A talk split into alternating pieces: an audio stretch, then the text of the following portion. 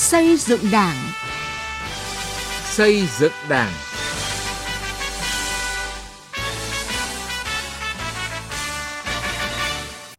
Xin kính chào quý vị và các bạn. Mời quý vị và các bạn cùng nghe chương trình xây dựng Đảng của Đài Tiếng nói Việt Nam với những nội dung chính sau đây. Làm gì để văn hóa thực sự trở thành sức mạnh nội sinh, đưa đất nước phát triển bền vững phồn vinh, kỷ luật cán bộ vi phạm, làm trong sạch bộ máy, củng cố niềm tin của dân vào Đảng. Tiết mục học tập và làm theo bác là câu chuyện về nữ đảng viên Đặng Hồng Thanh, cán bộ tư pháp hộ tịch phường Trung Hòa, quận Cầu Giấy, Hà Nội. Từ nghị quyết đến cuộc sống.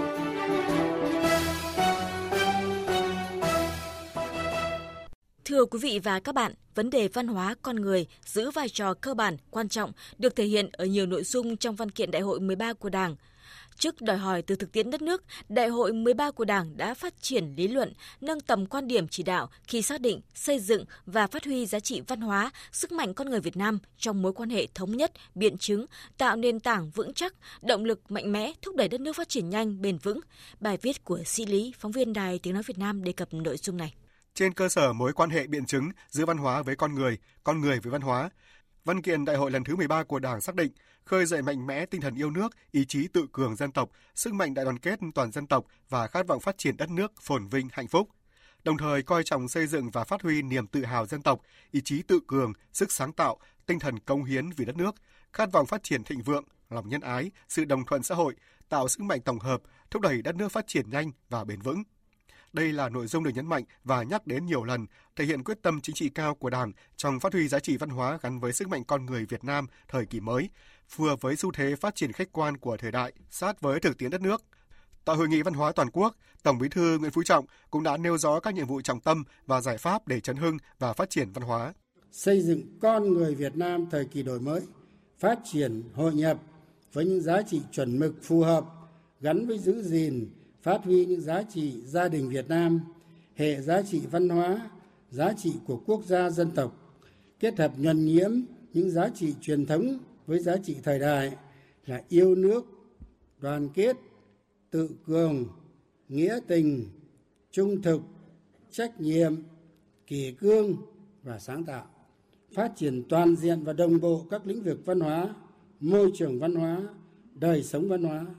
bảo tồn phát huy các giá trị văn hóa truyền thống, tiếp thu tinh hoa, văn hóa của nhân loại,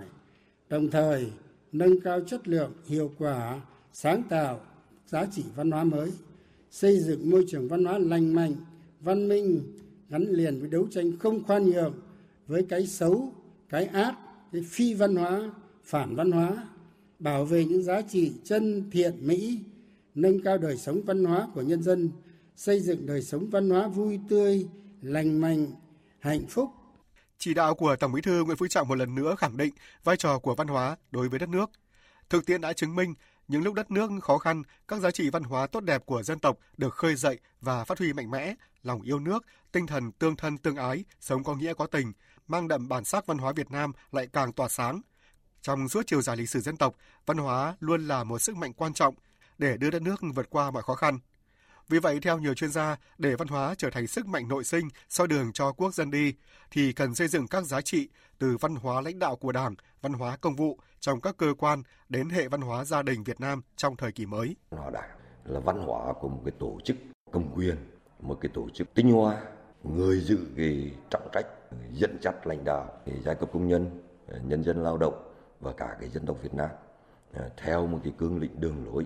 là dân giàu nước mạnh, xã hội dân chủ, công bằng, văn minh, thì đó là cái tính văn hóa cao nhất của của đảng, văn hóa đảng. Trước hết đấy là văn hóa con người, phẩm chất và đạo đức ở trong mỗi con người cán bộ, đảng viên,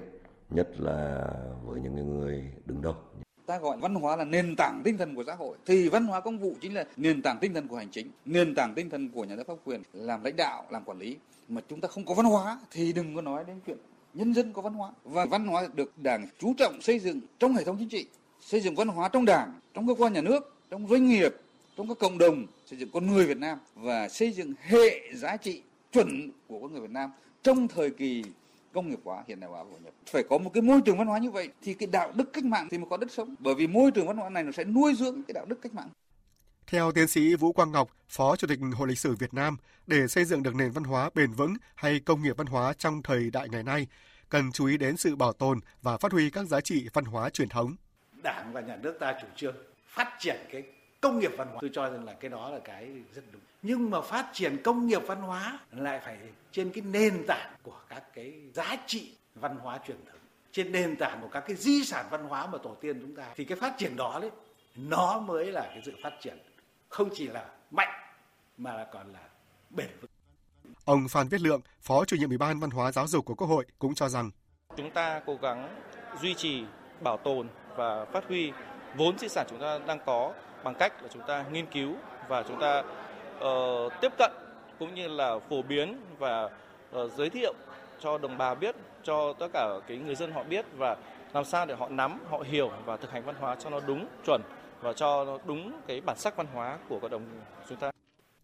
Để văn hóa thực sự trở thành nguồn lực nội sinh của sự phát triển bền vững, cần phải có những nhận thức, tư duy mới về vai trò của văn hóa từ mỗi cán bộ đảng viên, nhất là cán bộ lãnh đạo các cấp, tập trung đầu tư nguồn lực nhiều hơn cho công cuộc chấn hưng nền văn hóa, ngăn chặn và đẩy lùi sự xuống cấp về đạo đức, phát huy vai trò to lớn của văn học nghệ thuật trong việc bồi dưỡng tâm hồn, tình cảm, nhân cách, lối sống của con người, góp phần xây dựng nền tảng tinh thần của xã hội.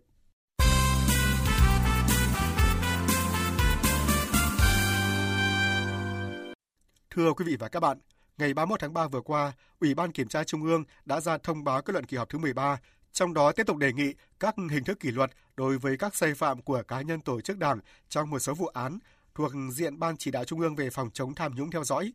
Điều này một lần nữa cho thấy sự quyết liệt của Đảng trong phòng chống tham nhũng tiêu cực, không có vùng cấm, không có ngoại lệ. Qua đó càng củng cố niềm tin của nhân dân đối với Đảng. Ghi nhận của phóng viên Nguyên Nhung. Hai năm qua, trong bối cảnh cả nước căng mình chống dịch, hàng vạn y bác sĩ, chiến sĩ công an, quân đội phải trực tiếp vào vùng dịch. Nhiều người hy sinh cả tính mạng để cứu đồng bào, thì một bộ phận cán bộ đảng viên thoái hóa biến chất đã buông lỏng quản lý, tiếp tay cho sai phạm. Chính vì vậy, thông báo kết luận kỳ họp thứ 13 của Ủy ban Kiểm tra Trung ương, trong đó tiếp tục đề nghị các hình thức kỷ luật đối với các sai phạm của cá nhân tổ chức đảng trong một số vụ án được đưa vào diện Ban chỉ đạo Trung ương về phòng chống tham nhũng, quản lý, khiến nhiều cán bộ đảng viên tin tưởng hơn vào sự kiên quyết của Đảng trong công tác phòng chống tham nhũng, xử lý vi phạm. Ông Phạm Văn Hợp, Bí thư tri bộ khu dân cư 8, phường Ô Chợ Dừa, quận Đống Đa bày tỏ. Kết luận Ủy ban Kiểm tra Trung ương chúng tôi thấy là rất kịp thời và chính xác, đúng người, đúng tội và như thế thì mới kéo lại được cái lòng tin của nhân dân đối với Đảng và Nhà nước. Theo ông Chu Đáp, một người dân ở huyện Thái Thụy, tỉnh Thái Bình,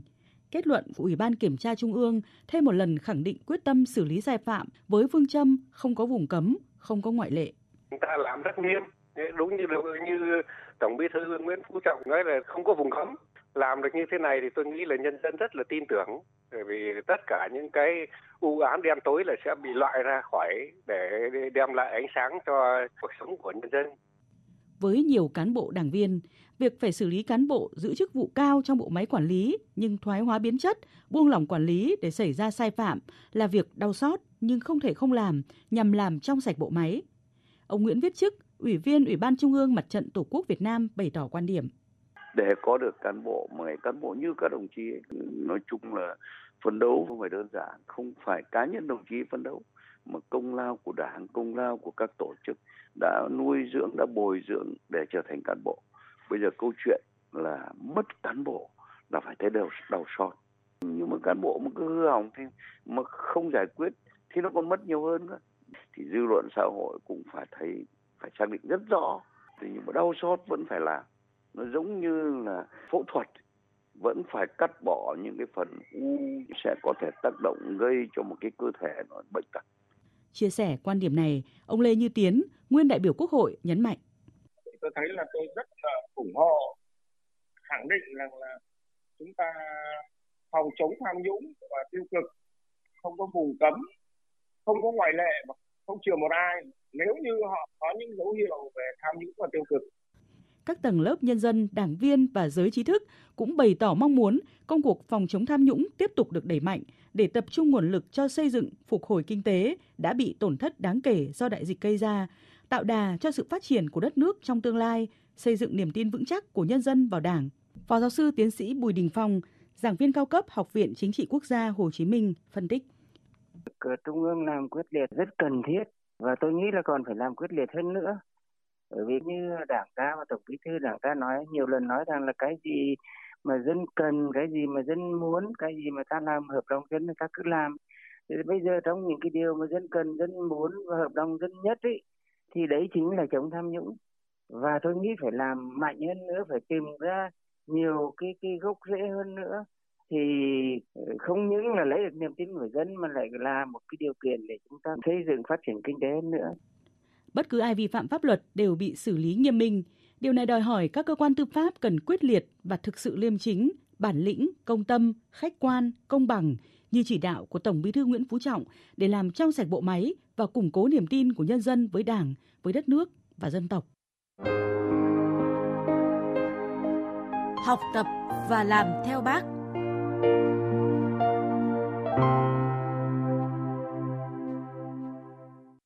Thưa quý vị và các bạn, học tập và làm theo tư tưởng đạo đức phong cách Hồ Chí Minh đã trở thành việc làm thường xuyên liên tục từ công việc tại cơ quan đến cuộc sống đời thường của nhiều cán bộ công chức, viên chức đảng viên ở quận Cầu Giấy Hà Nội.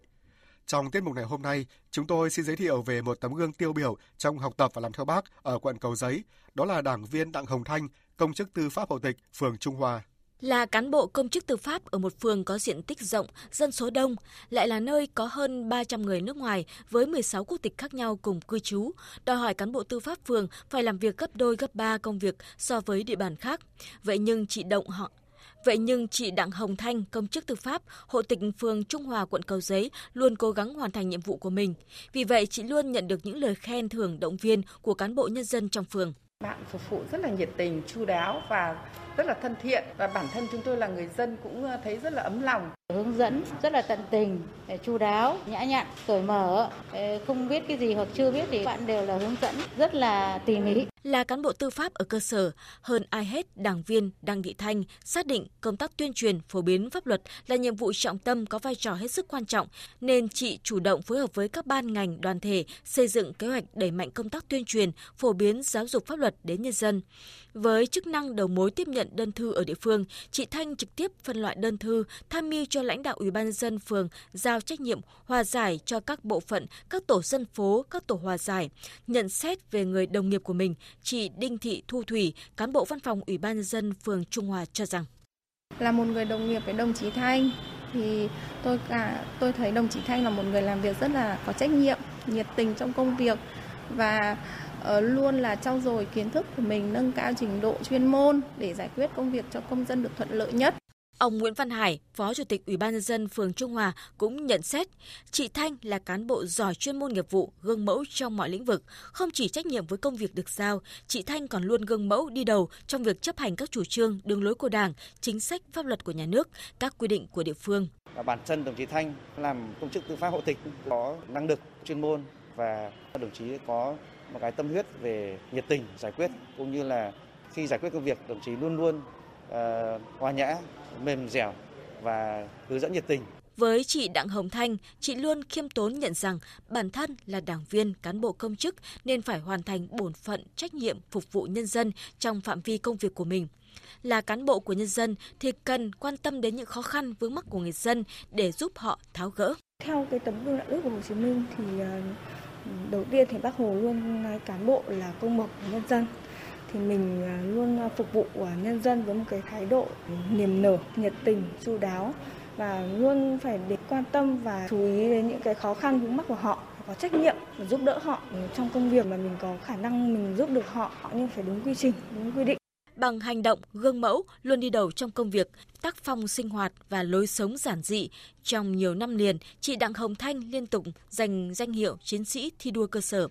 Chị cũng là một trong những công chức phường ở Hà Nội nhận được nhiều giải thưởng từ các cuộc thi, tìm hiểu pháp luật và quy tắc ứng xử. Ba năm liền, chị được Ủy ban Mặt trận Tổ quốc Việt Nam quận Cầu Giấy tặng giấy khen hoàn thành xuất sắc công tác năm 2021. Chị được Chủ tịch Hội Luật gia Việt Nam tặng bằng khen hoàn thành xuất sắc trong hoạt động hội. Thưa quý vị và các bạn, chương trình xây dựng đảng hôm nay của chúng tôi xin được kết thúc tại đây. Cảm ơn quý vị và các bạn đã quan tâm theo dõi.